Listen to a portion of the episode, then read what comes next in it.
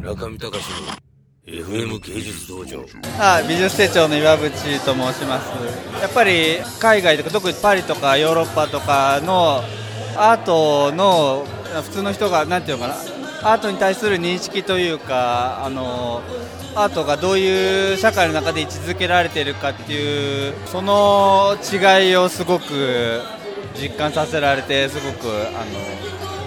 の驚いているというか新しい発見がすごいありました。生活根付いてるっていうよりもやっぱりアートが文化の中で中心にあってやっぱり政治だったり経済だったりとかそういう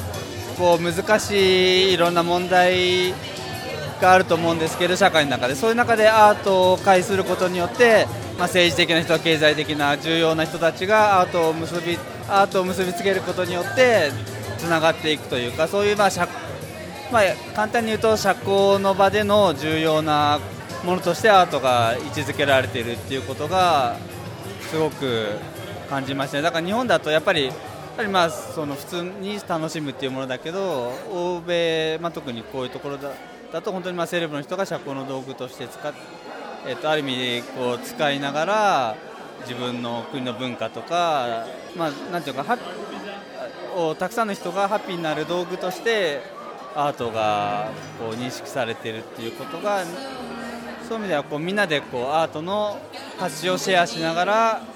えっと、世の中を良くしていこうとかそういうものとしてすごく社会の中に重要なポジションにあるっていうことを認識しましたね。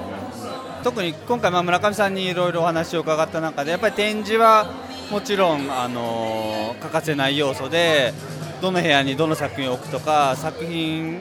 自体のクオリティをどこまで高められるかというところはもうなんていうのかな言わずもがなの前提としてあってそこからそのこれだけの人が動いたりお金が動いたりする中でその展示会だけじゃなくて晩餐会だったり昨日もギャラリー主催のパーティーだったり今日も村上さん主催のパーティーだったりということでそれでたくさんの人が関わることで作品だけじゃなくてそのバックにある人と人がどうつながっていくかということも含めてオーガナイズしているっていうのが美術展だったりアートの役割っていうことをすごく感じたのでだからやっぱり展覧会だけを見てるだけでは見えないそういうやっぱりまあ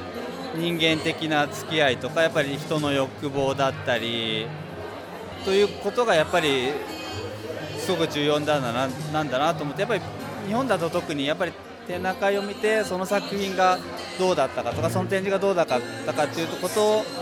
に、まあ、集中しがちであるけどやっぱそこからでは見えない、まあ、政治的なことだったりそういう後ろの裏の面がすごくまあそれを一言言うとまあ文化の厚みとかそういうことだと思うんですけどそういうのをすごく感じましたね。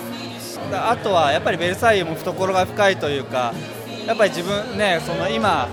ベルサイユってやっぱり、まあ、西洋の文化の最高峰の位置にあるけれどそれだけではやっぱり満足せずに今後こうそのベルサイユの価値を高めていくためにやっぱいろいろ反対とかもあったと思うけれどあえて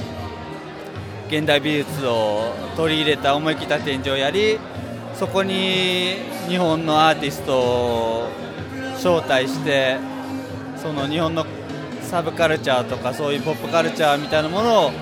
あそこに見せるっていうそのベルサイユの決断っていうのがやっぱりそれが懐の深さというかやっぱそのそれをやったぐらいではベルサイユの価値は揺らがずにむしろ新しい価値をどんどん生み出していこうっていうベルサイユ